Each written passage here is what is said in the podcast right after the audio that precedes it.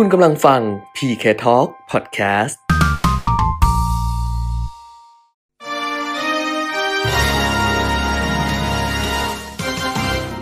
รายการเงินทองต้องรู้ โดยขวัญชนกวุฒิกุลและปิยมิตรยอดเมือง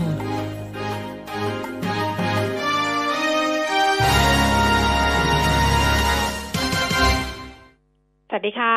ต้อนรับคุณผู้ฟังทุกท่านนะคะ เข้าสู่ช่วงเวลาของรายการเงินทองต้องรู้ค่ะ วันนี้วันอังคารที่ 5 มกราคม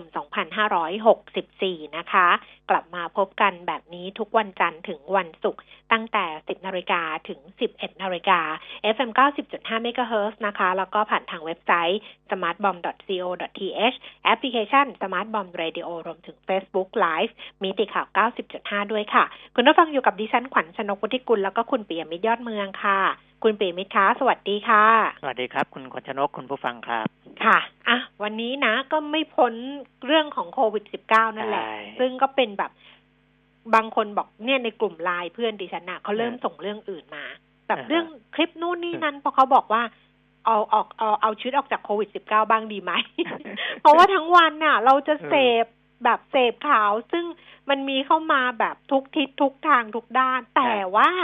คือจะออกมาบ้างก็ได้นะ แต่จะออกไปเลยไม่ได้นะอืมเนอะเพราะมันจะประมาทเกินไปนะ ถ้าใช่เกิดว่าใช่ไม่สนใจแล้วไม่ติดตามแล้วไม่ดูแล้วไม่อะไรแล้วอย่างเงี้ยดิฉันว่านั้นก็ประมาทเกินไป แต่ว่าถ้าคลุกวงในมากๆ เหมือนเมื่อวานที่คุณหมอทวีสินบอกบอกวันไหนอะค่ะ ที่บอกว่า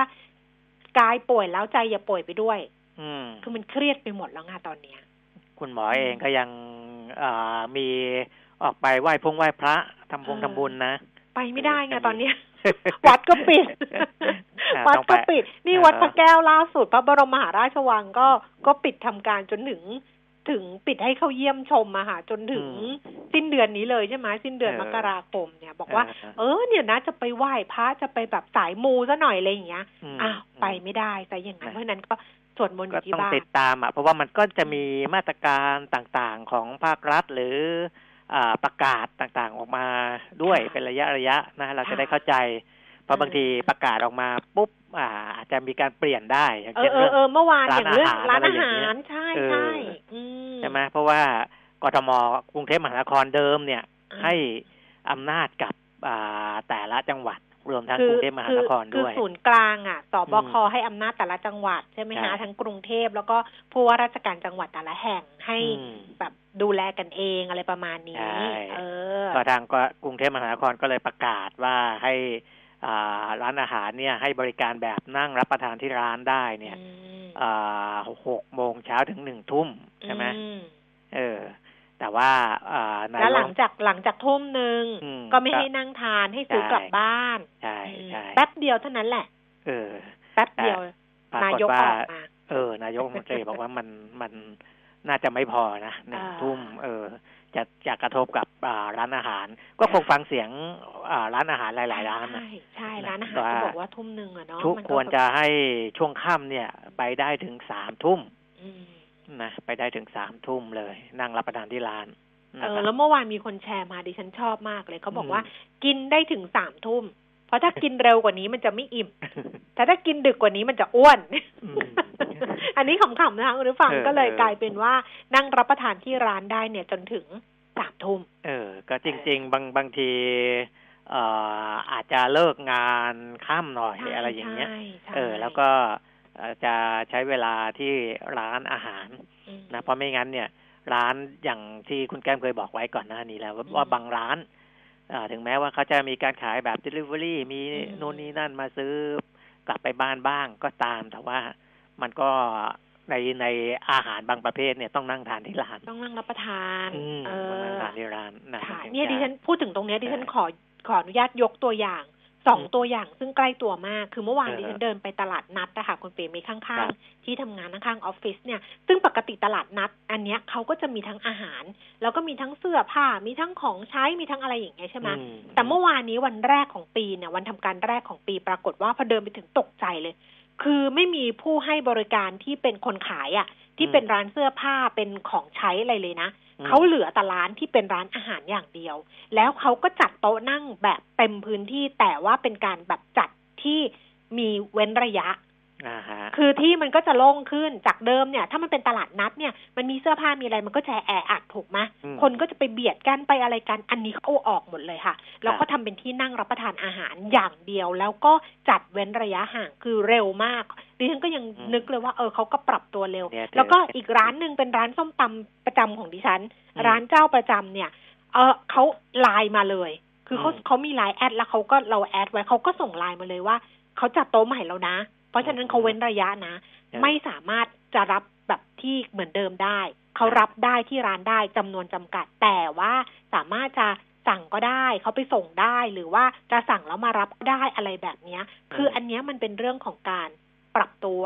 ใช่มันเป็นเรื่องของการปรับตัวจริง ๆ นะ เราผ่านมาแล้วหนึ่งครั้งเนี่ยดิฉันว่าเขาก็มีประสบการณ์ในการปรับตัวกันมากขึ้น แต่นี้ก็มานั่งคิดต่อคุณปิ่มมิตรว่าครับเอ๊ะแล้วร้านเสื้อผ้าร้านเครื่องใช้อะไรอย่างเงี้ยก็เห็นใจเขาอะว่าเขาก็ไม่ได้ขายของ แต่เขาก็ต้องปรับตัว เพราะว่า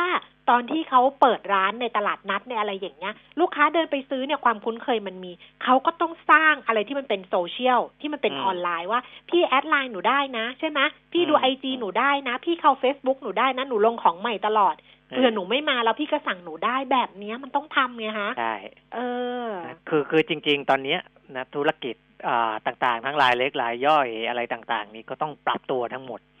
นะเพราะว่ามันมันสถานการณ์แบบเนี้ยมันมันมันไม่เหมือนเดิมอะมแต่อย่างที่บอกว่า อ่าทางภาครัฐเองก็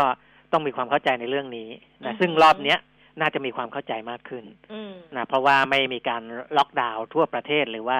อ่าเข้มมากในเรื่องของการห้ามออกจากบ้าน ของอังกฤษนี่เขาล็อกดาวน์ทั่วประเทศไปแล้วนะอืมเพราะว่ามันมัน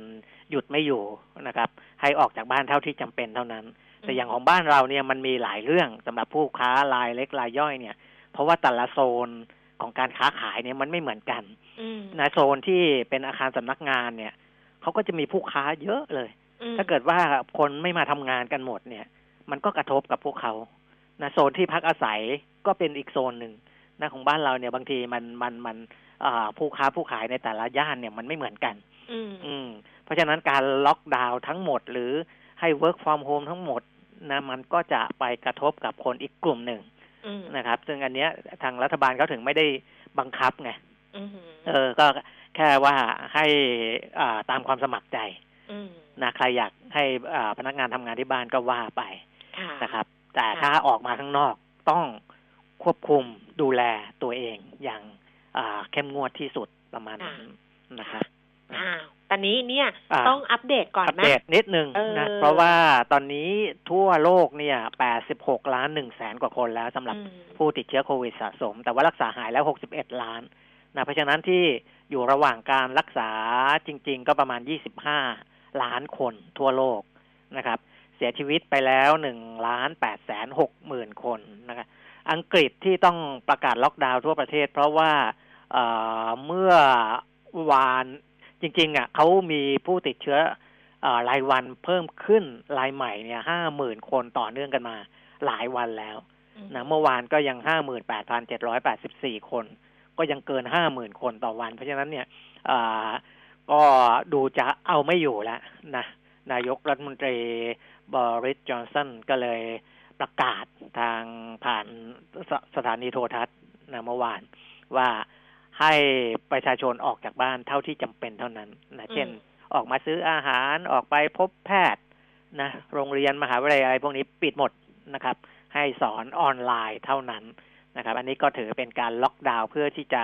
คุมให้มันอยู่จริง ๆ เพราะถ้าถ้ายังปล่อยไปแบบเดิมเนี้ยไม่มีทางเอาอยู่อืมนะไม่มีทางเอาอยู่แน่ๆ เพราะดูจากตัวเลขแล้วนี่เอ่อเสียชีวิตก็ยังอยู่ในหลักหลายร้อยคนต่อวันนะเมื่อวานก็ 407 คนสำหรับอังกฤษ นะครับผู้ติดเชื้อเนี่ยเป็นอันดับสองรองจากสหรัฐอเมริการายวันนะ ถ้าไม่ถ้าตัวเลขสะสมเนี่ยอินเดียยังเป็นรองจากสหรัฐอยู่ แต่ถ้ารายวันเนี่ยอังกฤษสูงมากนะครับ สหรัฐเนี่ยติดเชื้อวันหนึ่งแสนเก้าหมื่นคนค่ะเสียชีวิตเกือบเกือบสองพันคนต่อวันนะครับ ก็ยังหนักหนาสาหัสอยู่นะแต่สหรัฐเขาก็ยังใช้อ่าวิธีเดิมนะควบคุมกันเอง แล้วก็พยายามอ่าประเมินให้ข้อมูลให้ประชาชนเขาไปดูข้อมูลว่าอ่าจะ ตัวเลขมันจะยังเพิ่มขึ้นอย่างนี้อย่างนี้นะ แต่ว่าพอมีวัคซีนแล้วมันจะค่อยๆ ลดลงก็ของสหรัฐที่เขาประเมินเนี่ยน่าจะอีกสักประมาณหนึ่งเดือนอืมนะเลิถึงจะเริ่มลดลงนะครับ ช่วงนี้ก็เขายังปล่อยให้เพิ่มขึ้นต่อไปในลักษณะอย่างนี้อยู่ แต่เขาให้ข้อมูลชัดเจนนะ ถ้าเข้าไปดูข้อมูลที่เขาให้เขาจะประเมินเลยว่ามันจะขึ้นขึ้นอย่างนี้แหละนะวันหนึ่งก็แสนเก้าสองแสนสามแสนคนต่อวันที่ติดเชื้อเสียชีวิตก็จะอยู่ในหลักสองพันสามพันคนต่อวันนะหรือบางวันถ้าอาจจะดีหน่อยก็อาจจะลดลงมาบ้าง แต่ก็ยังอยู่ในหลักพันอยู่นะครับค่ะ ส่วนใกล้ ๆ บ้านเราก็ยังมีหลายหลายประเทศนะที่ยังหนักอยู่มาเลเซียนะครับ ก็ยังเพิ่มขึ้นสูงเมียนมายังเพิ่มขึ้นสูง ไกลออกไปหน่อยญี่ปุ่น ยังมีจำนวนผู้ติดเชื้อเพิ่มขึ้นสูงนะครับเพราะฉะนั้นทั่วโลกตอนนี้อ่ายัง คุมไม่ได้นะครับ ยังคุมไม่ได้ แต่ก็หวังว่าเมื่อมีวัคซีนแล้วอยอดที่มันขึ้นขึ้นขึ้นขึ้นเรื่อยๆ มันจะเริ่มไปหักหัวลงตอนนั้นนะครับ ตอนที่เริ่มฉีดวัคซีนกันในหลาย ๆ ประเทศทั่วโลกนะนี่ก็เป็นโควิดของในระดับโลกนะครับ แล้วก็มันก็การเพิ่มขึ้นลักษณะนี้ก็มันก็ส่งผลกับตลาดหุ้นบ้างเหมือนกันนะคุณแก้ม ค่ะ เออพอดูอย่างตลาดในฝั่งของสหรัฐอเมริกา มีบางช่วง ดัชนีดาวโจนส์ลดต่ำกว่าสามหมื่นจุดด้วยเหมือนกันนะแต่ว่าปิดเนี่ย ปิดของดาวโจนส์เมื่อคืนที่ผ่านมาเนี่ย ก็ติดลบไปประมาณหนึ่งเปอร์เซ็นกว่าๆนะคะ แต่ก็ยังปิดเหนือกว่าสามหมื่นจุดกลับมาปิดเป็นมาได้ ใช่ค่ะ ส่วนตลาดหุ้นบ้านเราเองเมื่อวานนี้ที่คุยคุณเปียมิตรว่า เอ้ยอย่างวันแรกของปีขึ้นมาปุ๊บ ดัชนีลงไปยี่สิบจุด ซื้อ S S S S S F R M F เลยดีไหม ปรากฏว่าปิดตลาดนี้ปรับ ตัวกลับขึ้นมาเป็นบวกได้นะ แล้วก็วันนี้เนี่ยเมื่อตอนเช้าเนี่ยสำหรับตลาดหุ้นบ้านเราเนี่ยก็ปรับตัวลดลงแต่ล่าสุดก็บวกเหมือนกันนะคะ เพราะฉะนั้นเดี๋ยวไปอัปเดตกันเลยละกันกับตลาดหุ้นต่างๆ รวมทั้งตลาดหุ้นบ้านเราด้วยค่ะ เมื่อคืนนะคะ ดาวโจนส์ค่ะ ปิดตลาดเนี่ยลดลงไป 382.59 จุด 1.25เปอร์เซ็นต์ NASDAQ ลงไป 189.83 จุด 1.47เปอร์เซ็นต์ S&P 500 ลดลง 55.42 จุด 1.48เปอร์เซ็นต์ค่ะ แล้วก็ยุโรปปรับตัวเพิ่มขึ้นทั้งหมดนะคะ ลอนดอนฟุตซี่ร้อยขึ้นมา 111.36จุด1.7เปอร์เซ็นต์ CAC 40 ตลาดหุ้นปารีสฝรั่งเศสก็ขึ้นมา 37.55 จุดนะคะดัคสังเฟิร์ตเยอรมนีเพิ่มขึ้นเล็กน้อย 7.96 จุดค่ะกลับมาดูความเคลื่อนไหวของตลาดหุ้นในเอเชียเช้าวันนี้ค่ะ โตเกียวนิเกอีนะคะ 27,000 232 จุดค่ะ ปรับตัวลดลง 26 จุดห่างเสียงฮ่องกง 27,411 จุดนะคะ ลงไป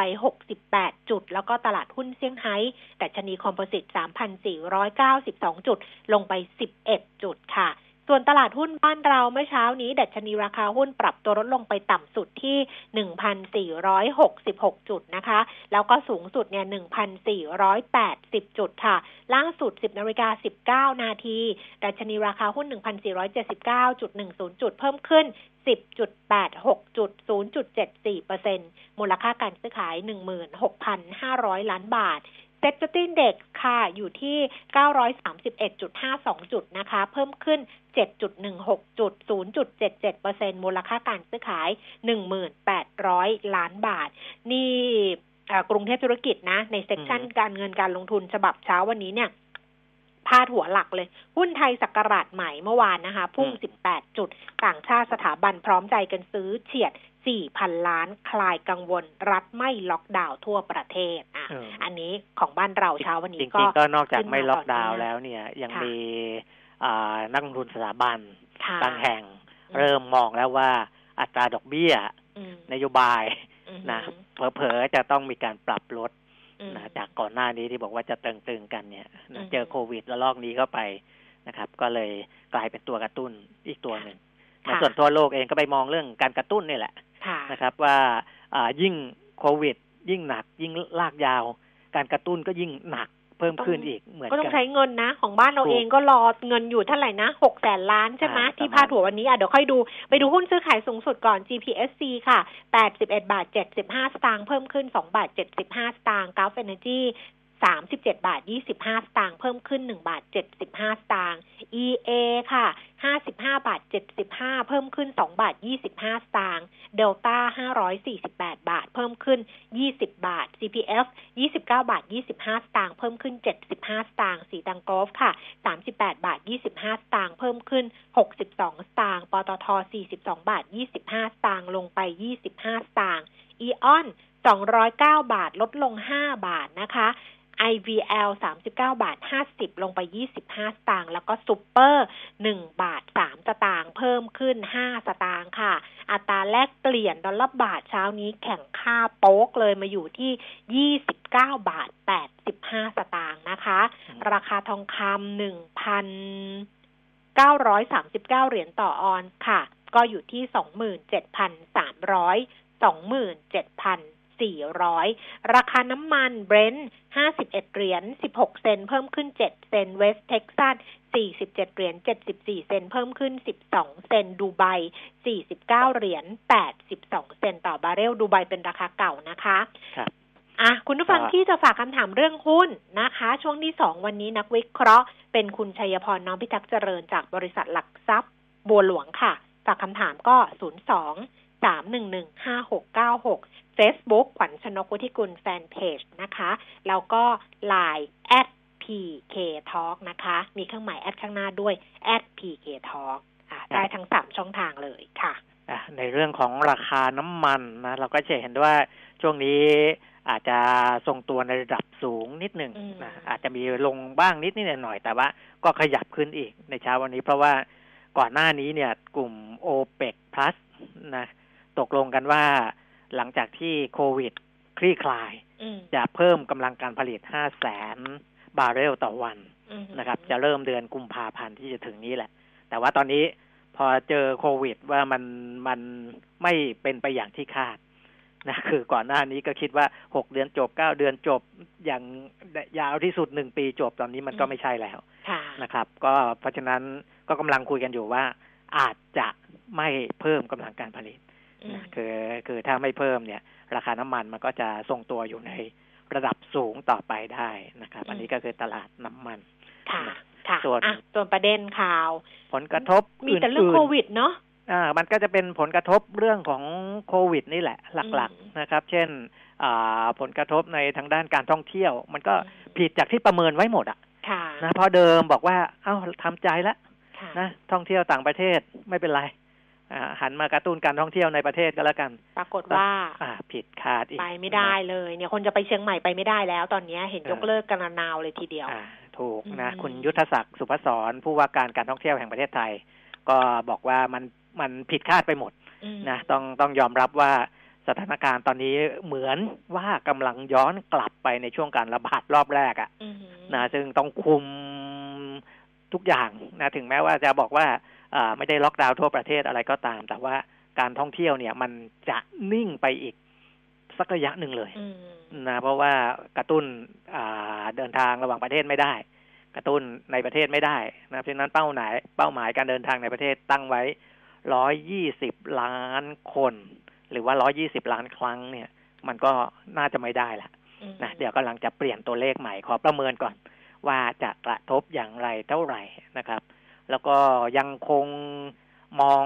ว่านักท่องเที่ยวต่างชาติอาจจะกลับมาเที่ยวไทยได้ไตรมาสสามนะ ตอนนี้ก็ยังมองความหวังอย่างนั้นอยู่นะอืมเออว่าไตรมาสสามอาจจะกลับมาได้นะครับ ก็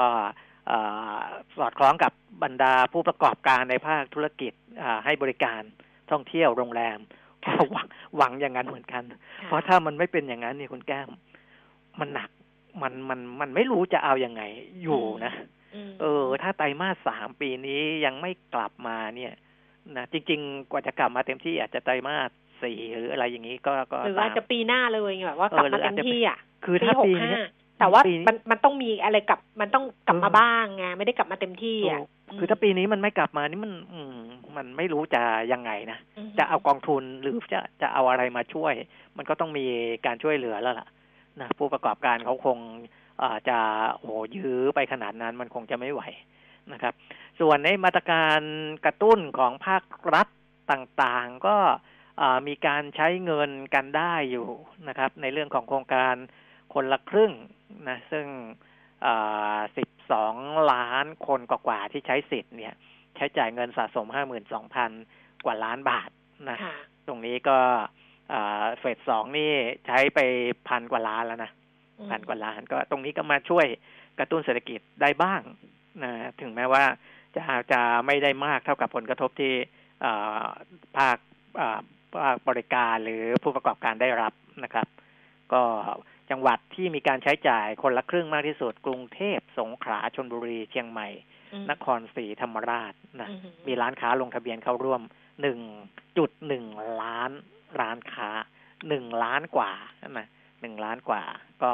ถือว่ามีการเข้าร่วมโครงการนี้ค่อนข้างคึกคักนะค่ะ แต่ว่ารัฐบาลเองก็ต้องเตรียมนะคะ เรื่องของงบประมาณสำหรับแก้ปัญหาเรื่องของโควิด -19 เนี่ย คือรอบแรกก็ก็ก็ใช้ไปแล้ว แต่ว่าตอนนี้ล่าสุดที่บอกมาเนี่ย จากทำเนียบนะนี่เป็นรายงานข่าวจากทำเนียบรัฐบาล บอกว่าตอนนี้มีงบประมาณที่จะใช้รับมือกับการระบาดระลอกใหม่เนี่ยสองส่วนด้วยกันวงเงินก็ประมาณสัก 6.11แสนล้านบาทนะ คุณปีมิตรอืมอันส่วนแรกก็เป็นเงินกู้ตามพระราชกำหนดอ่าให้อำนาจการคลังกู้เงิน เพื่อแก้ปัญหาเยียวยาและฟื้นฟูเศรษฐกิจและสังคมที่ได้รับจากการระบาดของโควิด -19 เนี่ยวงเงินหนึ่งล้านล้านตอนนี้เหลือ อันนี้คือของเก่าใช่ไหมคะหนึ่งล้านล้านเนี่ยใช่ตอนนี้เหลือครับสี่จุดเจ็ดแสนล้านม อันเนี้ย 4.7 แสนล้าน แล้วมีงบกลางกรณีฉุกเฉินและจำเป็นเร่งด่วนของปี 64 เนี่ยนะคะ งบประมาณปี 64 ซึ่งอันนี้อยู่ในอำนาจของการการอนุมัติของนายกรัฐมนตรี วงเงินเนี่ย 1.4 แสนล้านนะอ่าบอกว่างบกลาง 1.4 แสนล้านเนี่ยมาจากงบกลางปกติ 9.9 หมื่นล้าน แล้วก็งบกลางที่กันออกมาเอ่อสำหรับโควิดเนี่ยอีก 4หมื่นล้าน ซึ่งอันเนี้ยใช้ไปพันกว่าล้านเท่านั้นเอง เพราะฉะนั้นก็จะเหลืองบประมาณที่จะใช้รับมือในรอบเนี้ยอีกหกจุดหนึ่งหกจุดหนึ่งหนึ่งแสนล้านอ่าซึ่งเขาก็บอกว่าก็น่าจะน่าจะน่าจะไหวอยู่มคืออันนี้ก็น่าจะเพียงพอน่าจะไหวอยู่นะคะ ทางผู้อำนวยการสำนักงบคุณ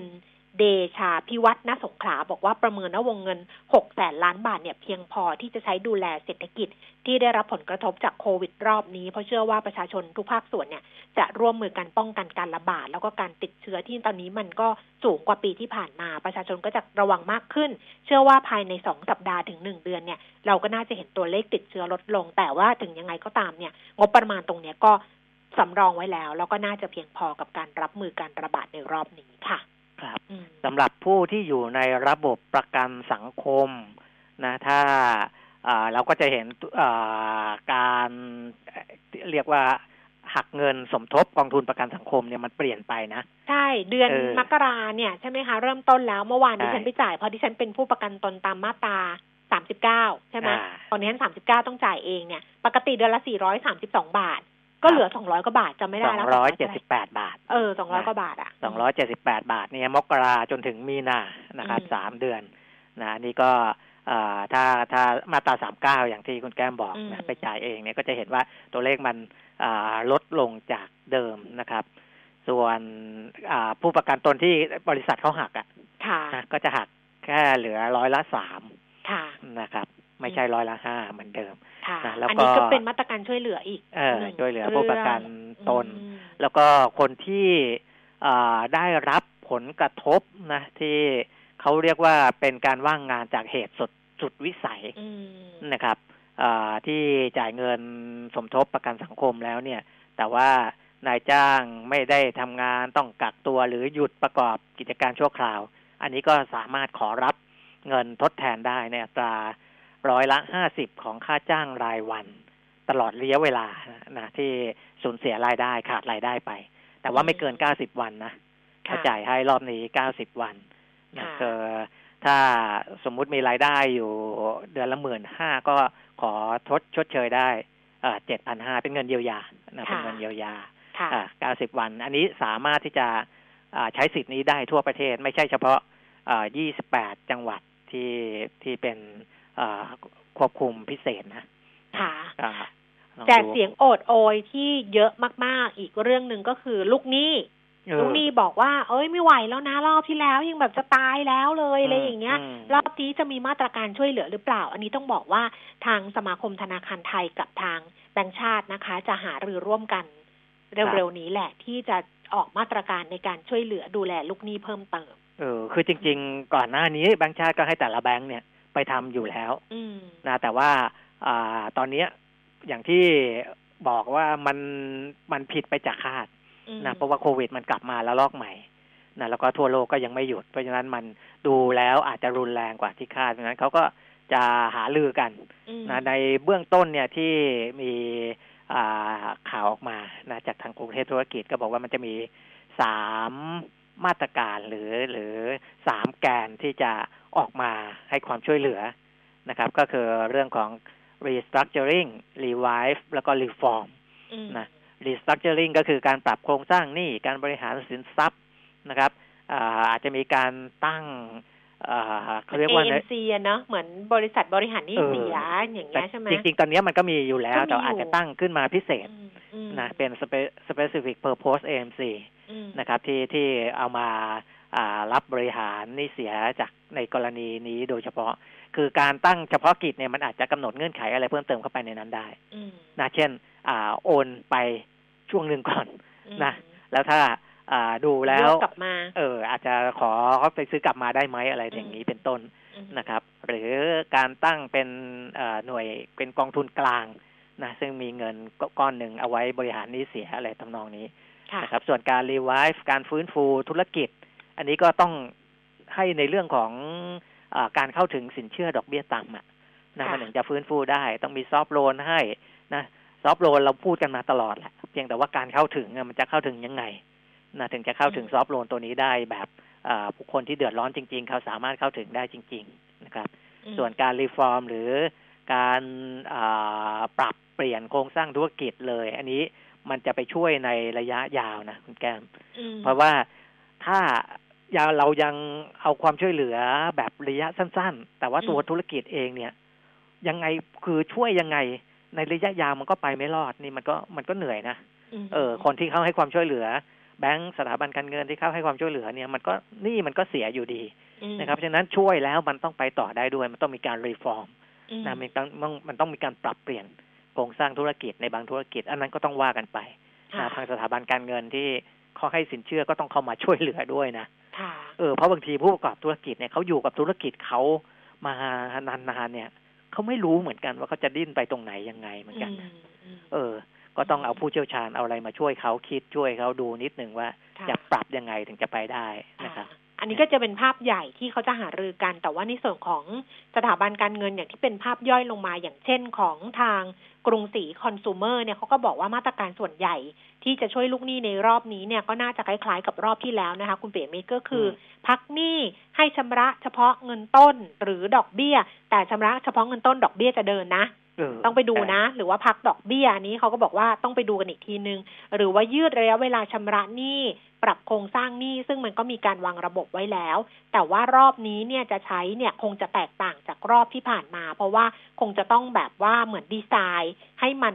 ให้มันเข้ากับสถานการณ์อะให้มันเหมาะกับลูกหนี้ที่ได้รับผลกระทบอะค่ะว่าประเมินพื้นที่เสี่ยงหรือว่ากลุ่มเสี่ยงที่จะได้รับผลกระทบไม่ได้เป็นมาตรการทั่ว ๆ ไป แต่อันเนี้ยน่าสนใจเขาบอกว่าไงรู้ไหมเขาบอกว่าอืมมาตรการที่จะทำรอบนี้นะ ของกรุงศรีคอน sumer นะ บอกว่าต้องทำได้เร็วไม่ซับซ้อนเพื่อลดผลกระทบกับลูกหนี้ให้มากที่สุด และรอบนี้เราอาจจะพิจารณาไปถึงการใช้บัตรของลูกหนี้ด้วย อาจจะต้องปิด การใช้บัตรสำหรับลูกหนี้ที่ดูแล้วไปต่อไม่ไหว เพราะถ้าปล่อยไว้ให้บัตรเดินไปเรื่อยๆอะค่ะ กลุ่มนี้ไม่ไหวเนี่ยหนี่ก็จะก็หนี่ก้อนใหม่ก็จะเกิดขึ้นเรื่อยๆ สุดท้ายจะไปไม่รอดอืมเพราะฉะนั้นแบงก์ก็บอกว่าต้องปิดอะ เออ อันนี้ก็ก็อืมอันนี้ก็ก็ก็ก็อยู่ที่การพิจารณาแต่ละรายอะหนักนะนะคือมันคือคือเออถ้ามันหนักเกินเยียวยาจริงเออๆก็ต้องปิด เขาบอกว่าแต่ว่าเพราะเขาไม่อยากให้มันแบบจ้างไปเรื่อยๆอะแล้วสุดเข้าใจท้ายมันไม่ไหวจริง ๆ อย่างเงี้ยอืมอืมแต่บางรายเองเนี่ยเขาก็ยังมีความจำเป็นที่ต้องต้องใช้วงเงินอ่านะก็น่าเพราะว่าสิเพื่อเพื่อที่จะหล่อเลี้ยงเขาในช่วงเนี้ย เพื่อที่เขาจะหาลู่ทางสร้างรายได้เพิ่มขึ้นในอนาคตมอันนั้นก็อีกเรื่องหนึ่งนะมเออเพราะถ้าไม่มีอะไรมเอ่อเข้ามาช่วยเนี่ย ก็คือ อนาคตก็อาจจะดับไปเลยก็ได้นะ อืมเนี่ยเออดิฉันกลัวตรงนี้แหละ ก็เลยต้องบอกว่าอันนี้ก็แบบเป็นอะไรที่ต้องขีดเส้นใต้ไว้เหมือนกันนะ เรื่องนี้นะคะอ้าวแต่ว่าวันนี้มีของดีมาฝากอ่าแล้วก็น่าสนใจมากไปอ่านมาแล้วเนี่ยนะ แบบว่าเอ้ยไม่ได้เลยคุณผู้ฟังต้องได้เรื่องนี้ไปด้วยเนี่ย เป็นบทความอ่านะฮะตอนนี้ต้องขอบคุณน้องแบงค์อะน้องแบงค์เขาแชร์มา น้องแบงค์เป็น ผู้สื่อข่าวทำเนียบรัฐบาลของกรุงเทพธุรกิจเนี่ยน้องก็แชร์ใน Facebook ที่ฉันก็ชอบไปอ่านเขาไงเพราะว่าเขาอยู่ทำเนียบอะเขาจะเจอนู่นเจอนี่แล้วก็จะเขียนบ่อยมากเลย อันเนี้ยน้องแบงค์เขาแชร์มาเนี่ยเป็นบทความของดรดอนนาคอนทัพนะคะ ซึ่งเป็นเอ่อผู้บริหารของทางธนาคารแห่งประเทศไทย ดรดอนเนี่ยเขียนเรื่องของวิกฤตโควิดศึกนี้ยังอีกยาวไกล จริง ๆ เนี่ยเขียนยาวเลยค่ะคุณเปียมิตรแล้วก็ย้อนกลับไปตั้งแต่รอบที่แล้วอะโควิดรอบที่แล้ว จนกระทั่งถึงรอบนี้รอบใหม่เนี่ยนะคะ โดยสรุปเนี่ย คือดรดอนก็บอกว่า มองว่าเอ่อผลกระทบกับเศรษฐกิจของโควิด 19 รอบใหม่เนี่ย เขาบอกว่าไม่คิดว่าจะมากเท่ากับรอบแรกอ่าคือแม้ว่าแนวโน้มการแพร่ระบาดเนี่ยจะรุนแรงกว่าถูกไหมเราเห็นอ่าฮะการแพร่ระบาดรุนแรงกว่า แต่ดรดอนบอกว่า ผมไม่คิดว่า ผลต่อเศรษฐกิจของการระบาดในรอบใหม่เนี่ยจะมากไปกว่ารอบแรก ส่วนหนึ่งเป็นเพราะว่าทิศทางเศรษฐกิจโลกเนี่ยได้กลับทิศเป็นขาขึ้น และจากประสบการณ์ในต่างประเทศในช่วงก่อนหน้านี้หลายประเทศที่เผชิญกับการระบาดรอบสองรอบสามเนี่ยก็สามารถดูแลให้การฟื้นตัวของเศรษฐกิจเนี่ยเป็นไปได้อย่างต่อเนื่องอืมเออ คือดูจากไอ้ที่เขาระบาดก็รอบสองรอบสามเห็นไหม หลาย ๆ รอบในต่างประเทศใช่เนี่ยก็สามารถที่จะดูแลการฟื้นตัวของเศรษฐกิจได้ เพราะฉะนั้นก็เลยมองว่าผลกระทบ แม้ว่าการระบาดเนี่ยจะเกิดขึ้นในวงกว้างเนี่ยนะคะ แต่ว่าผลกระทบกับเศรษฐกิจเนี่ยจะไม่มากไปกว่ารอบแรกตอนนี้ก็เลยเชื่อว่าในปีนี้เนี่ยปี 2564เนี่ยเศรษฐกิจจะขยายตัวเป็นบวกได้นะคะ เพราะปัจจัยสำคัญที่สุดที่จะกำหนดทิศทางเศรษฐกิจไทยในช่วงโควิด -19 ก็คือจำนวนนักท่องเที่ยว ต่างประเทศโดยมีการใช้จ่ายกันเอง ในประเทศเนี่ยเป็นปัจจัยเสริม อันนี้เขาก็ยังมองว่ายังไปได้อยู่นะ คุณปีมิตรอืมแต่ว่าอืมไม่ใช่ปีนี้ไงคือครับอาจจะแบบว่าหรือหรือปีนี้แหละปี64แต่ว่ามันก็อาจจะมีการใช้จ่ายกันเองในประเทศ ซึ่งดรดอนบอกว่าก็เชื่อว่าภาครัฐเนี่ยเรียนรู้การรักษาสมดุล ระหว่างเศรษฐกิจกับสาธารณสุขมากขึ้น เพราะฉะนั้นการจับจ่ายเนี่ยมันก็น่าจะเกิด แต่ว่าใช่สิ่งที่กังวลมากกว่าก็คืออะไรรู้ไหมก็คือ ผลกระทบทางเศรษฐกิจของการระบาดรอบใหม่ จะทำให้ต้องใช้เวลาในการฟื้นตัวเนี่ย ลากยาวออกไป อืมคือการฟื้นอะฟื้นแน่ แต่ฟื้ว่านฟื้นช้าแต่มันไปแต่จากแต่มันเดิจะช้าใช่เออมันจะลากออกไป ซึ่งการฟื้นตัวในที่นี้ไม่ใช่การฟื้นแบบกลับไปก่อนก่อนเกิดโควิด -19 นะอืมที่หลายสำนักคาดว่าต้องใช้เวลา 2 ปีใช่ไหมคือปี 2565 แต่ดรดอนบอกว่าหมายถึงการฟื้นตัวกลับไปสู่แนวนะแนวโน้มเดิมอืม กรณีที่ไม่มีโควิด -19 ซึ่งอันนี้มีกราฟให้เห็นชัดเจนเลยค่ะ เพราะฉะนั้นเนี่ยก็เลยมองว่าปัญหาในมิติของสาธารณสุขอะ่ะ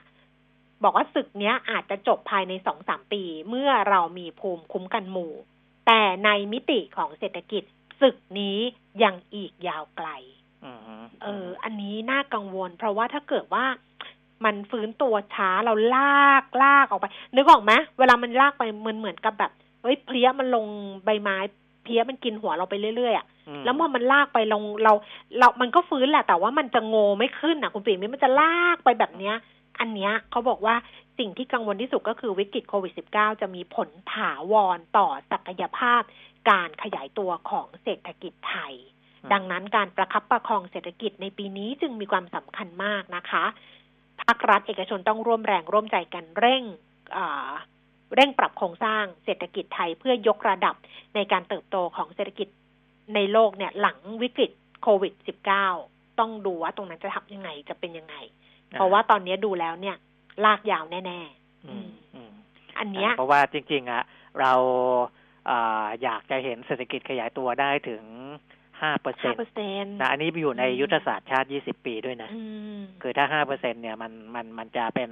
อ่าระดับที่หล่อเลี้ยงอืมเศรษฐกิจในประเทศได้อ่าดีพอสมควร คือถ้าถามว่าทำไมบางคนก็ถามว่าทำไมต้องห้าเปอร์เซ็นคือถ้ามันเติบโตศักยภาพห้าเปอร์เซ็นเนี่ยค่ะอืมมันก็จะไม่มีปัญหาเรื่องการว่างงาน คืออัตราการว่างงานมันจะน้อยถูกไหมมันจะมีมันจะมีแรงงานเข้าสู่ระบบเนี่ยมากขึ้น มันจะมีการจ้างงาน ซึ่งการจ้างงานมันหนึ่งมันก่อให้เกิดรายได้สองมันก่อให้เกิด ไอไอเเขาเรียกอะไรอะไอ้ productivity อะอืมเออในในระบบเศรษฐกิจอะเพราะฉะนั้นเนี่ยมันถึงต้องเป็นห้าเปอร์เซ็นพอมันเป็นแบบเนี้ยเราก็จะเห็นปัญหาเรื่องการว่างงานมันเพิ่มขึ้น คนตกงานเพิ่มขึ้นอืมไม่มีงานทำมันก็ไม่มีรายได้ มันก็แค่นั้นเองเออ productivity มันก็ไม่เกิด เพราะฉะนั้นเนี่ยอันนี้เป็นเป็นข้อคิดนะคะจากทางแต่แต่ดรดอนก็บอกนะว่าเขียนในนามส่วนบุคคลนะ ไม่ได้เกี่ยวกับแบงค์ชาตินะเพียงแต่ว่ามีตำแหน่งอยู่ที่แบงค์ชาติ น่าอ่าน ดิฉันบอกเลยว่าน่าอ่านนะ เพราะว่าดิฉันอาจจะเล่าแล้วบอกว่าข้ามไปข้ามมาเอาเฉพาะไฮไลท์มา เพราะฉะนั้นถ้าเกิดว่าใครอยากอ่านนะคะแล้วก็ดูกงดูกราฟประกอบด้วยเนี่ยแน่นอนเลยคุณเปียมิตรสำหรับสมาชิกไลน์แอด PK Talk มาอีกแล้ว อืมนี่ก็ขยันทำงานให้เหลือเกินเออ ก็อ้าวต้องขอมาทางอ่าช่องทางนั้นใช่ไหมถูกต้องพีเคต้องทอกส่วนขอใครที่อ่ายัง ไม่ได้เพิ่มเป็นเพื่อนเข้ามานะครับ ก็ยังเพิ่มได้อยู่นะอืเพิ่มได้เรื่อยๆนะครับ เพราะว่าอ่าเราก็จะมีส่งนู่นส่งนี่ให้นะครับอืถึงแม้ว่าอ่าจะเสียเงินให้ทางไลน์ก็ไม่เป็นไร เพราะว่าเอ่อคุณปีเวไม่ลาเป็นเราคนจ่ายคุณปีเราไม่จ่ายเป็นคนทีจ่ายตังค์ค่ะคุณผู้ฟังเอออัอันเนี้ยเพราะเวลาเราจ่ายทีเนี่ยมันก็ต้องส่งเป็นหลักหมื่นอยู่แล้วนะเออแต่อาจจะทยอยส่ง ตอนนี้ของเรามีอ่าประมาณ8,300นะครับค่ะเพราะฉะนั้นยังเพิ่มเข้ามาได้อยู่ นะครับ ก็เข้าไปที่อ่าแอปพลิเคชัน Line นั่นแหละ แล้วก็ไปค้นหาเพื่อนจาก ID Line พิมพ์เครื่องหมาย at sign p ปิยมิตร k ขวัญชนก t a l k talk นะครับ at pk talk นะแล้วก็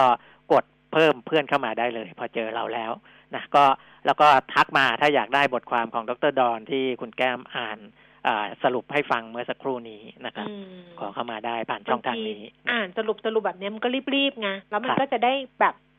แค่นิดเดียวเท่านั้นเองก็อยากอืมให้เอาไปดูเองอะครับเอาไปดูเองแล้วมันมันก็ยังมีจะเออมีกราฟมีรายละเอียดอื่น ๆ นะที่ที่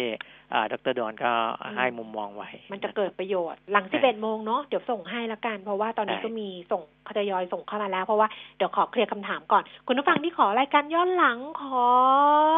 เทปวันหยุดย้อนหลังขออะไรรอแป๊บหนึ่งนะคะ เออ จริง ๆ ร้องจ้างเออแอดมินเหมือนกันนะ แต่จ้างก็เปลืองตังค์นะตอนนี้ทำอะไรได้เองต้องทำเองอะคุณผู้ฟังอะเพราะฉะนั้นก็แอดมาเป็นเพื่อนกันแล้วก็ส่งข้อความมาบอกก็เดี๋ยวส่งไปให้นะครับอันนี้ไม่ยากบอกอีกครั้งไม่ต้องเกรงใจไม่ยาก เพราะว่าเตรียมไว้แล้ว อะไรที่เตรียมไว้แล้ว ไม่ยาก แต่อะไรที่บอกว่าคุณขันชนกไปหานู่นนี่นั่นให้หน่อยโอ้บางทีเหนื่อยมากเลยขี้เกียจหาอันนั้นนะแต่อันนี้เตรียมไว้ให้แล้วไมมีปัญหาค่ะ อ่านะก็ประมาณนี้วันนี้คำถามน้อยเหมือนเดิมไหมคุณแก้มคำถามหุ้นเนาะก็ไม่เออไม่น้อยเท่าไหร่เออเมื่อวานก็เริ่น่ะมทยน้ออยยมาแล้วนะเออเออวันนี้มีทยอยมาแล้ว เดี๋ยวช่วงที่สองค่ะ กลับมาคุยกันกับคุณชัยพรน้อมพิทักษ์เจริญนะคะ จากบริษัทหลักทรัพย์บัวหลวง ใครจะฝากคำถามก็ศูนย์สองสามหนึ่งหนึ่งห้าหกเก้าหก แล้วก็ Facebook ก็ขวัญชนกวุฒิกุลแฟนเพจนะคะ ถ้าเป็นไลน์ก็เนี่ยค่ะ ที่คุณปิมิตบอกไปไลน์แอด PK Talk อุ้ย ยินดีรับใช้ให้บริการตลอด 24 ชั่วโมง อะ คุณปิมิตพรุ่งนี้เจอกันนะได้วันนี้คขรัอบบพระคุณค่ะ สวัสดีครับ สวัสดีค่ะ คุณผู้ฟังคะดัชนีราคาหุ้น 1,475.92 จุด เพิ่มขึ้น 7.68 จุด มูลค่าการซื้อขาย 27,900 ล้านบาท ช่วงหน้านะคะ คุยกันกับเอ่อจะบอกคุยกันกับดรดอน นี่ไงเพี้ยน ช่วงหน้าคุยกันกับคุณชัยพร จากบริษัทหลักทรัพย์บัวหลวง อ้าว ตอนนี้เราพักกันครู่หนึ่งค่ะออดาสครีมย้อมผม ปิดผมขาวใน 5 นาที ย้อมง่ายหอมละมุน ใช้สะดวกติดทนนาน ให้ผมนุ่ม สลวยเงางาม ผมสลวยสวยเก๋ ด้วยออดาสครีมย้อมผมเพิ่มพลังให้เครื่องยนต์ของคุณ ตอบสนองทุกการขับเคลื่อนอย่างสูงสุด ด้วยเวลลอยนิวตรอน super common rail น้ำมันเครื่องสังเคราะห์ชั้นนำที่ได้มาตรฐาน API CK4 ช่วยให้เครื่องยนต์สะอาด ประหยัดเชื้อเพลิง เพิ่มกำลังรอบได้อย่างเต็มที่ เหมาะกับเครื่องยนต์ดีเซล common rail ของรถกระบะและ SUV ตอบสนองทุกการใช้งานของเครื่องยนต์ด้วยเวลลอยนิวตรอน super common rail กระป๋องสีทอง เวลลอย ลื่นเหลือล้น ทนเหลือหลาย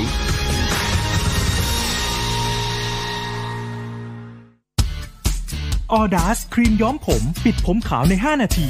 ย้อมง่ายหอมละมุน ใช้สะดวกติดทนนาน ให้ผมนุ่ม สลวยเงางาม ผมสลวยสวยเก๋ด้วยออดาสครีมย้อมผม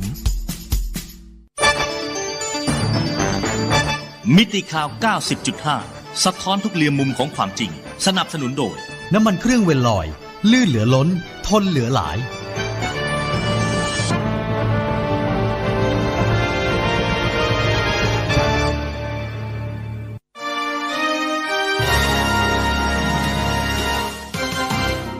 รายการเงินทองต้องรู้ โดยขวัญชนกุธิกุลและปิยมิตรยอดเมือง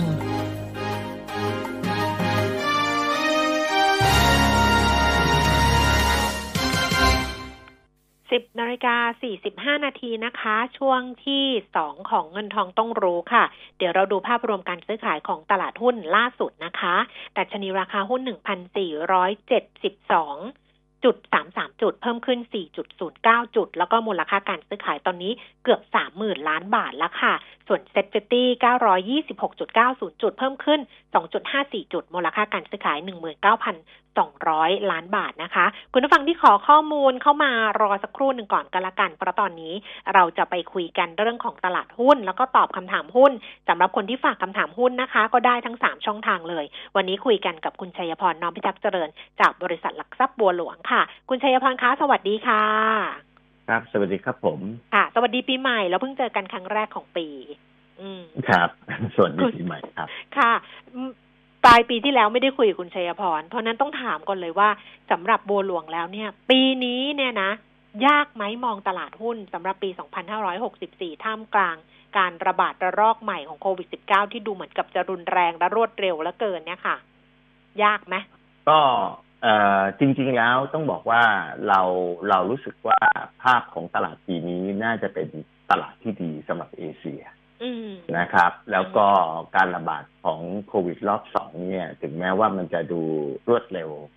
แต่ผมมองว่าความรุนแรงในลักษณะที่เอ่ออัตราการเสียชีวิตของคนที่ติดเชื้อเนี่ย มันจะเป็นเปอร์เซ็นต์ที่ต่ำลงมาก เมื่อเทียบกับการระบาดในช่วงของเออ มีนาถึงพฤษภาคมปีที่แล้วนะครับค่ะเราสังเกตได้ว่าจำนวนของผู้ติดเชื้อในทุกทวีปเลยไม่ว่าจะเป็นอย่างอเมริกาหรืออย่างยุโรปเนี่ย เว็บที่สองเนี่ยจำนวนของผู้ติดเชื้อเนี่ย มันมากกว่า ครั้งแรกรอบแรกเนี่ยสองถึงสามเท่านะครับอืมนั่นหมายถึงว่าเวลาเราดูเอ่อภาพของกราฟเนี่ยจำนวนของผู้ติดเชื้อเนี่ยมันจะสูงกว่า พีคของรอบแรกเยอะมากเลย แต่ว่าอัตราผู้เสียชีวิตเนี่ยเอ่อเรียกว่าต่ำกว่าหนึ่งเปอร์เซ็นตนะครับ ถ้าเทียบกับตอนระบาดในช่วงแรกที่เราเห็นการล็อกดาวน์ทั่วโลกเนี่ย อัตราการเสียชีวิตของผู้ที่ติดเชื้อเนี่ยอยู่ในระดับประมาณสามถึงหกเปอร์เซ็นตค่ะนะครับฉะนั้นเนี่ยผมคิดว่าสิ่งที่เกิดขึ้นก็คือเออเราเรียนรู้ในเรื่องของการดูแลตัวเองได้มากขึ้น แพทย์เรียนรู้ในเรื่องของการรักษาอาการที่ตรงจุดมากขึ้น และ aware ในเรื่องของตัวความรุนแรงของผู้ที่ติดเชื้อไวรัสประเภทนี้นะครับค่ะอันที่สามเนี่ยสิ่งที่เราเห็นก็คือ ตอนนี้เนี่ยการโลเอาหรือการกระจายตัววัคซีนมันเริ่มไปในพื้นที่ต่างๆ ทั่วโลกนะครับ ทั้งอเมริกายุโรปแล้วก็เอเชียแล้วก็ตะวันออกกลาง ผมคิดว่าตรงเนี้ยมันมีน้ำหนักมากกับแนวความคิดเซนติเมนต์ของนักลงทุนในปัจจุบันนี้นะครับ ว่าแม้ว่าโอเคเราจะเห็นการแพร่ระบาดรอบสองเนี่ย ในประเทศไทยที่มันดูรวดเร็วมากกว่ารอบแรกเนี่ย แต่ดูเหมือนตอนนี้เราก็เห็นแสงที่ปลายอุโมงค์ก็คือเราเห็นวัคซีนที่เริ่มที่จะผลิตแล้วก็เริ่มแจกจ่ายในเอเชียแล้วก็ประเทศไทยน่าจะได้รับวัคซีนชุดแรกเนี่ย ในช่วงของเดือนกุมภาพันธ์ นอกจากนี้เนี่ยแอสตราเซเนกาซึ่งผมเข้าใจว่ารัฐบาลไทยเนี่ย มีส่วนในเรื่องของการให้เงินสนับสนุนในการทำ research ค้นคว้า วัคซีนตัวนี้เนี่ย เราก็จะได้โน้ตฮาวเข้ามาแล้วก็เราสามารถที่จะผลิตได้ในราคาที่ค่อนข้างย่อมเยานะครับ เอ่อเท่าที่เราดูเนี่ยค่าใช้จ่ายก็จะตกประมาณสักสี่เหรียญต่อโดสนะครับ ต่อเข็ม คนหนึ่งก็ฉีดสองเข็มก็แปดเหรียญ นะครับแปดเหรียญก็ตกประมาณสองร้อยห้าสิบบาทอืมนะครับฉะนั้นเนี่ยมันเป็นราคาที่ย่อมเยาวมากเมื่อเทียบกับรัฐบาลอเมริกันที่เซ็นสัญญาซื้อจากไฟเซอร์ เนี่ย ที่ระดับประมาณสักสิบเก้าเหรียญ per dose ค่ะนะครับ หรือประมาณสักเกือบเกือบหกร้อยบาทค่ะนะครับ ก็ผมว่าตรงเนี้ยจะทำให้นักลงทุนเนี่ยเข้าใจว่าโอเค เรารับมือกับการระบาดรอบสองได้ดีขึ้น ร้านค้าเริ่มรู้แล้วว่าตัวเองต้องทำยังไงอืมแต่การระบาดรอบแรกเนี่ย มันจะดูงงๆนะครับอืมเอ๊ะฉันจะทำยังไง ฉันจะปิดร้านฉันจะเมนเทน ฉันจะเอาลูกน้องฉันอยู่ไหมกี่คนค่ะฉันจะส่งฉันจะค้าขายอย่างอะไรอย่างเงี้ย ผมว่าตอนเนี้ยมันเลยทำให้เรารับมือได้มากขึ้น ฉะนั้นเนี่ยนักลงทุนมองตลาดแบบนี้เนี่ย ไม่ค่อยกลัวเท่าไหร่ค่ะ นะครับ ไม่ได้กลัวเท่าไหร่ครับผเอมอเพราะมันก็อาจจะสะสะท้อนจากตลาดหุ้นเมื่อวานนี้รวมถึงเช้าวันนี้ซึ่งดัชนีก็ยังคงปรับตัวเพิ่มขึ้นได้ด้วยอย่างเงี้ยนะคะเออใช่ถ้าครับถ้าถ้าเป็นแบบที่คุณชัยพรบอกเนี่ย เราจะวางกลยุทธ์การลงทุนสำหรับปี 2564 นี้ยังไงดีคะในส่วนของบัวหลวงอะค่ะครับปีนี้เนี่ยเป็นปีที่เรามองว่าเศรษฐกิจของไทยเนี่ยน่าจะอยู่ในลักษณะที่สวิงขึ้น หลังจากปีที่แล้วเราหดตัว แล้วก็เหมือนกับทุกประเทศทั่วโลกเลยอืมฉะนั้นการสวิงขึ้นของตัวเลขเศรษฐกิจเนี่ย นั่นย่อมหมายถึงการสวิงขึ้นของกำไรของบริษัทจดทะเบียน ที่จดทะเบียนในตลาดหุ้นไทยอืมฉะนั้นราคาหุ้นก็น่าจะอยู่ในภาพที่ทิศทางสวิงขึ้น ถามว่าแล้วการระบาดรอบสองเนี่ย มันจะทำให้ตัวเลขเนี่ย ในไตรมาสหนึ่งที่จะประกาศออกมาเนี่ย มันจะดูแล้วเหมือนไม่โตไหมมันเป็นไปได้ มันดูเหมือนจะหดตัวไหมเมื่อเทียบกับไตรมาสสี่เป็นไปได้อืมแต่ผมคิดว่านักลงทุนมองข้ามจุดนั้นอืมนะครับ เรามองข้ามจุดนั้นละเรามองไปเลยว่าถ้าการฟื้นตัวของตัวเลขกำไร ไปจนสุดปลายทาง รอบนี้เนี่ยกำไรเราจะกลับขึ้นไปอยู่ในช่วงก่อนที่จะเกิดการระบาดโรคไวรัสตัวนี้ต้นปีที่แล้วหรือไม่ ผมคิดว่านั่นคือสิ่งที่นักลงทุนกำลังคิดอยู่ว่า ถ้าเราเชื่อว่ามันมีโอกาสที่จะสวิงขึ้นไปอืมประกอบกับในเรื่องของอัตราดอกเบี้ย ในระบบที่ต่ำมาก ๆนะครับค่ะแล้วต้องบอกว่าปีนี้เนี่ย ผมมองการลงทุนในตลาดทุนดูจะเซ็กซี่มากกว่าการลงทุนในเซฟเฮเ e นอย่างฟิกอินคัมอืมตราสารหนี้หรือเงินฝากที่อัตราดอกเบี้ยแทบจะติดศูนย์ละอืมฉะนั้นเนี่ยตรงเนี้ยมันยิ่งทำให้ภาพของตลาดทุนเนี่ย มันดูน่าสนใจมากขึ้นในมิตินี้นะครับอืม ประกอบกับในเรื่องของผมว่าการที่เราได้โจไบเดนได้เดโมแครตที่มาลีดรัฐบาลสหรัฐเนี่ย มันดูเหมือนภาพของการกีดกันการค้าที่มันยังมีอยู่เนี่ย แต่มันจะดูไปคนละมิติ ไปลักษณะของการสร้าง alignment นะครับ สร้างในตัวของคู่พันธมิตรที่เป็นกรอบของสนธิสัญญามากกว่าที่จะมากีดกันการค้าโต้งๆเลย อย่างที่สมัยคุณทรัมป์ทำนะครับอืมฉะนั้นภาพของเอเชียเนี่ยสิ่งที่เราเห็นก็คือตัวเลข transaction ของการค้าการขายมันจะดีขึ้นนะครับ ประกอบกับคุณโจไบเดนเนี่ยพูดชัดเจนว่าเฟเวอร์ในเรื่องของ green energy ค่ะเราจะเห็นว่าตอนนี้เนี่ยธีมของตลาดเราในระยะสั้นตอนนี้เนี่ย พวกหุ้นที่เกี่ยวกับ green energy ไฟฟ้านะครับเอ่อแม้แต่ EA ที่บอกว่าไปทำอ่า เรือยนต์ไฟฟ้าเห็นไหมครับ ตลาดก็ให้ความสนใจหรือ GS เอ่อเอ่อ GPS ที่ไปทำเกี่ยวกับการ acquire พวกโรงไฟฟ้าที่จะเป็นพลังงาน green energy มากขึ้น ตลาดก็ให้ความสนใจ เพราะว่ามันเป็นธีมที่มันต่อเนื่องค่ะมาจากทางสหรัฐที่ปีนี้และสมัยนี้นะครับ ของรัฐบาลสหรัฐเนี่ยเขาจะไม่เฟเวอร์ในส่วนของ fossil energy หรือน้ำมันนั่นเอง แต่จะมาเฟเวอร์ในส่วนของตัว green energy ฉะนั้นมันจะเกิดอะไรขึ้นครับ อัตราภาษี ที่จะสนับสนุนในธุรกิจแบบนี้เนี่ย ถ้าเป็น green energy ก็จะถูกลดลง ลดลง ลดลงอืมฉะนั้นเนี่ยเราเองประเทศไทยเนี่ย เราอยู่ในมิติของการค้าของโลกเนี่ย เราจะอยู่กับ fossil energy เราจะอยู่กับรถที่สันดาปด้วยน้ำมันอย่างเดียวไม่ได้ละอื มมิติของโลกมันกำลังผลักเราไปเนี่ย ในส่วนคุณต้องไปไฮบริดหรือต้องไปรถยนต์ไฟฟ้าให้ได้อืมและถ้าเราดูในส่วนของตัวอัตราการฟื้นตัวของตัวเลขเศรษฐกิจเนี่ย ถ้าอ้างอิงจากรีเสิร์ชของมอร์แกนซาเล่เนี่ย ก็ต้องบอกว่าณวันนี้เขาเห็นจีนเนี่ย ตัวเลขเศรษฐกิจเนี่ย มันขึ้นไปเนี่ย ฟื้นตัวขึ้นไปเกือบเท่ากับก่อนโควิดละอืมนะครับ และอเมริกาเนี่ย ตัวเลขเนี่ยคาดการณ์ว่า จะขึ้นไปเนี่ยถึงระดับก่อนโควิด เนี่ย ในช่วงของประมาณกลางปีนี้หรืออย่างเลทสุดเนี่ย ปลายปีนี้ ซึ่งถือว่าเป็นการฟื้นตัวแบบ V shape มันเปลี่ยนมุมมองความคิดของ economist ในช่วงที่ผ่านมาว่าเราน่าจะอยู่ใน U shape ค่ะเพราะว่าการที่จะสร้างอุตสาหกรรมธุรกิจมีกำไรกลับมาเนี่ย มันต้องใช้เวลาเพราะโควิด มันมันเปลี่ยนไปเลยฮะอืมฉะนั้นเนี่ยตลาดเลยดู aggressive มากขึ้นในเรื่องที่จะผันเม็ดเงินเนี่ยอืมจากในส่วนของอย่างทองคำก็ดีค่ะจากใน fixed income ก็ดีเข้าตลาดหุ้น ซึ่งแม้ว่าจะมีความเสี่ยงมากกว่า แต่ภาพของอืม upside มันดูดีกว่านะครับอืม